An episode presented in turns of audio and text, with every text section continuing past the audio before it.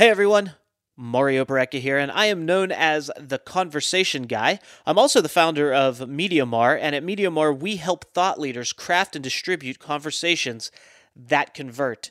I believe everything starts with a conversation. I believe conversations are the most powerful way to create connections, to create relationships, and to create opportunities with each other. So everything has a basis in conversation. And on this podcast that you're about to listen to, I'm going to have 10 minute conversations with thought leaders to do just that create relationships, create opportunity, but more importantly, to convey value value from them and their perspective and how they operate on a daily basis, and to really tell a story that can bring some value and positivity, tips, tricks, ideas, what have you, to your life to make it better. So sit back, relax, buckle in. It's going to be a wild ride. I know those things don't quite go together. Sit back, relax, and buckle in, but it's going to be a lot of fun, and we're going to get the conversation started right now. And as always, don't forget if you like what you hear, please rate and review our podcast.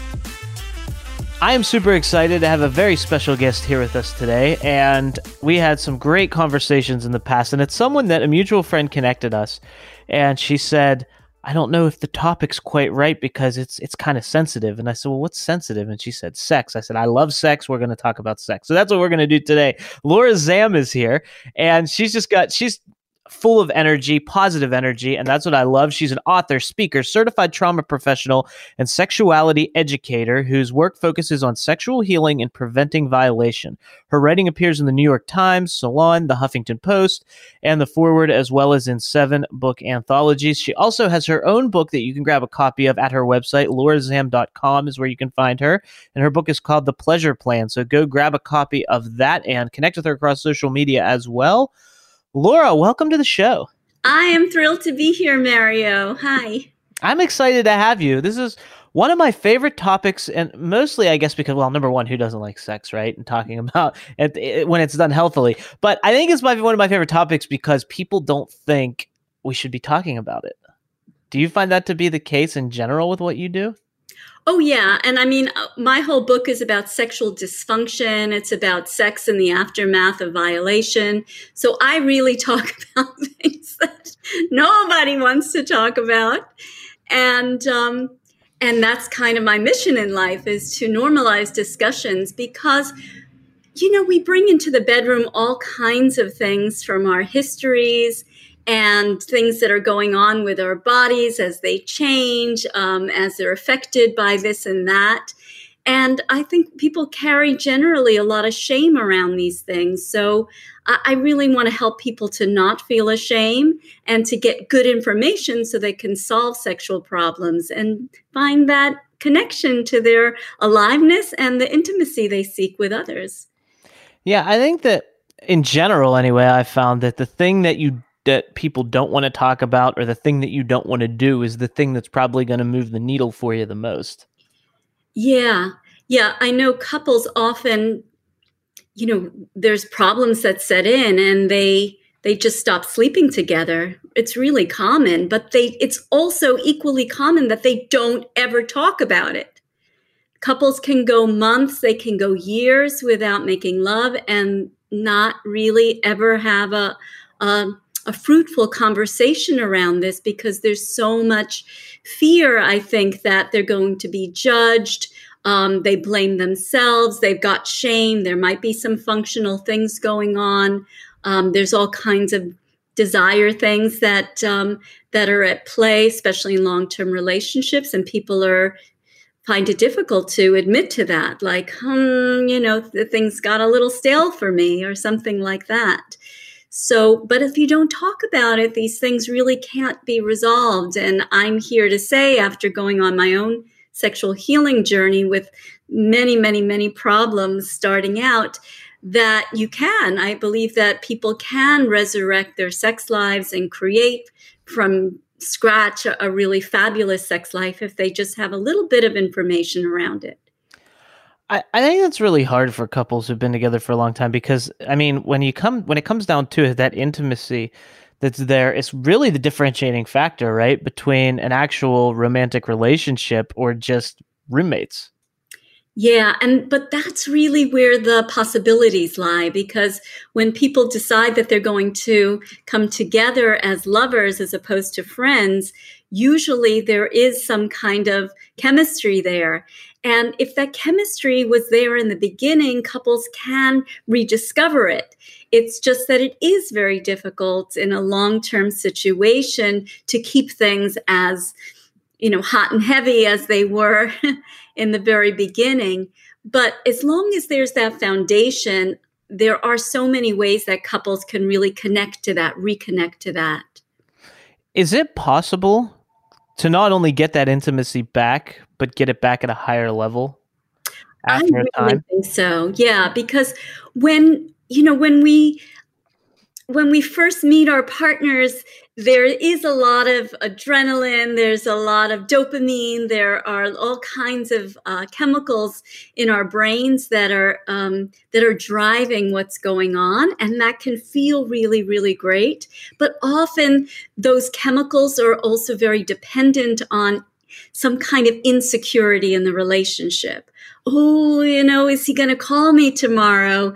And so there is a, also a foundation of, um, you know, instability in terms of connection and intimacy. And I think when couples develop over time a, a really solid, loving relationship, what they rediscover with themselves is that they can build that hotness, build that excitement over now another kind of foundation of, of closeness, of intimacy, of trust, of deep, deep love. And I think that that combination can be really just through the roof in terms of excitement, but also satisfaction. It takes a lot of vulnerability to get to that point. How do you find like for the people? Uh, maybe because I'm not in the space as much as you are. I mean, I've talked to some experts and seen some things, but to me, it almost seems like the people that come to this conclusion or come to that level of vulnerability, they go that they come there at rock bottom. It, like, have you are you starting to see more people create awareness around this faster and coming to terms with it and coming and asking for help before things get to that level? I think so because I think that there is maybe in the last five years, I, feel that conversations around these kinds of issues have become more normalized particularly with regard to women.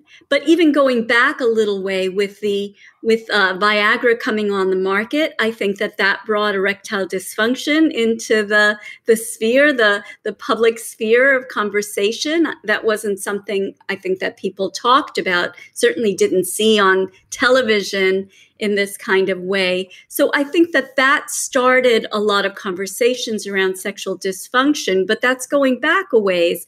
I think in the last five years, it's really more about women's sexuality and how that is something that is not necessarily um, spoken about in terms of a, a, a, woman's sexual dysfunctions and the things that she might struggle with and what possible solutions may be. So we're a little bit behind the guys in terms of being able to um, speak openly about what's going on. But to your larger point of vulnerability, yeah, I think that admitting that something's going on to a partner is difficult to a, a doctor is, is very difficult so I, it's definitely going to require some vulnerability, but I think when we can normalize the conversation, then there is a larger container for that, and people don't feel quite as alone or ashamed, and it makes it more uh, makes it easier to to come forth with these things.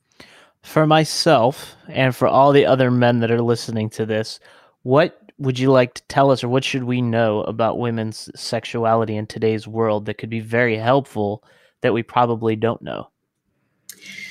Oh, okay. That is a really good question. I can boil it down. Um, okay, two things. One is that women need a tremendous amount of variety. That women actually, studies show that women need more novelty or variety than men do in long term relationships. Women get bored quite easily, actually.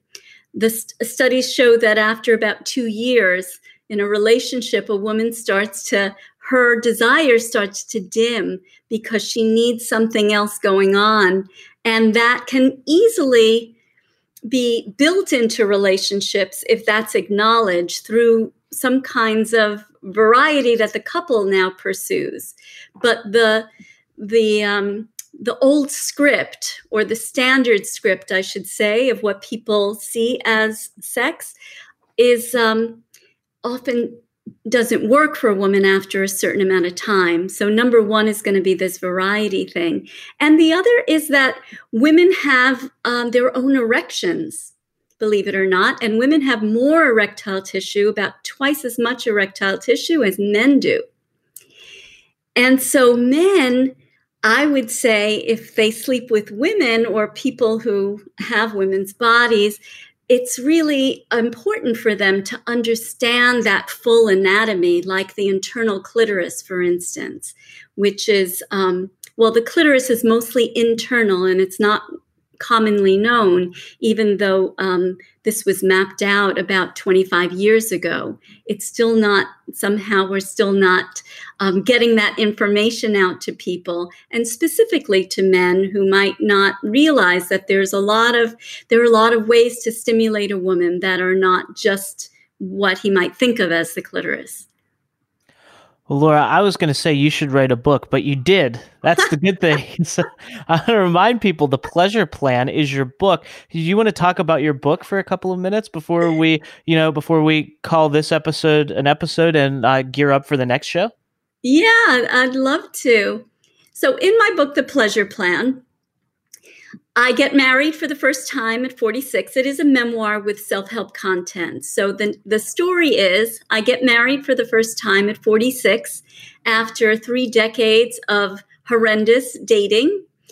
And a lot of that horrendous dating was tied to the fact that I had a history of having been molested as a child and a lot of hangups around it. I get married for the first time and I realized that it wasn't just hangups. I actually had six different kinds of sex problems, including a lot of pain conditions. And so I go on a journey. It takes about five years. I see 15 different kinds of practitioners and try 30 different healing and pleasure enhancing modalities in order to cure myself. I'm able to do that. But more importantly, I learn all of these things about female sexuality, about relationships, intimacy, trauma recovery that I then become very, very interested in passing on to other people. Well, I'm glad you wrote the book. I think it's something that's badly needed for us to have more conversations like this, to learn more about each other, and to have that vulnerability to be able to say, hey, eh, maybe things aren't terrible, right? Maybe they're status quo, but maybe you want them to be really great. I mean, I think that's something that if you have a partner or you have someone that you're spending your life with, things between you, I mean, they're not going to be all sunshine, unicorns, and rainbows all the time, but they should be happy and, you know, fun more often than they're not.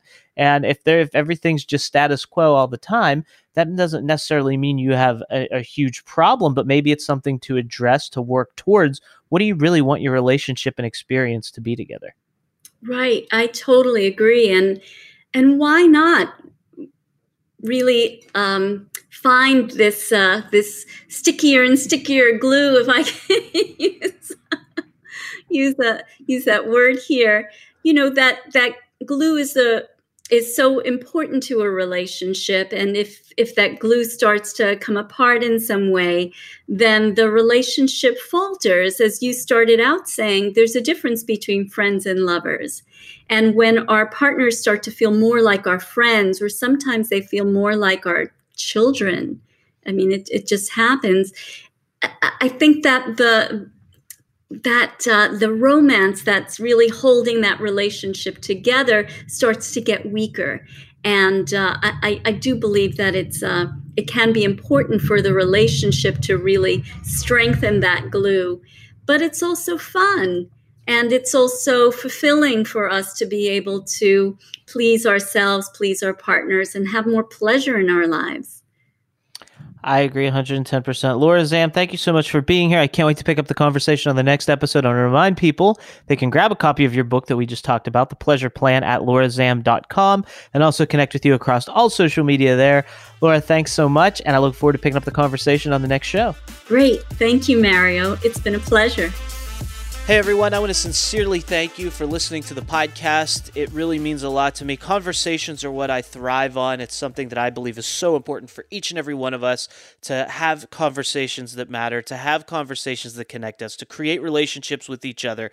So, the conversation that I have with the guests that are on the show, the conversations that the guests and I create to have with you are equally important and a great way for you to have conversations with us is to rate and review the podcast. So if you could go to Apple Podcasts, go to wherever you listen to your podcasts and rate and review this, it is much appreciated. And you can always find us at MediaMario.com. If you go to MediaMario.com, you can find all the things there. If you want to connect with the guests that I had on today or guests that I've had on the show in the past, you can go to MediaMario.com and get their information. If you want to connect with me and have a conversation with me, I welcome that. All my social links everywhere that you can find me all over the web is at MediaMario.com. So go there, visit us, connect with us. I'd love to have conversations with you. I hope you found value in today's show, and I can't wait to bring you the next conversation on the next episode of The Conversation Guy. Until then, have a wonderful day, and we'll talk to you real soon.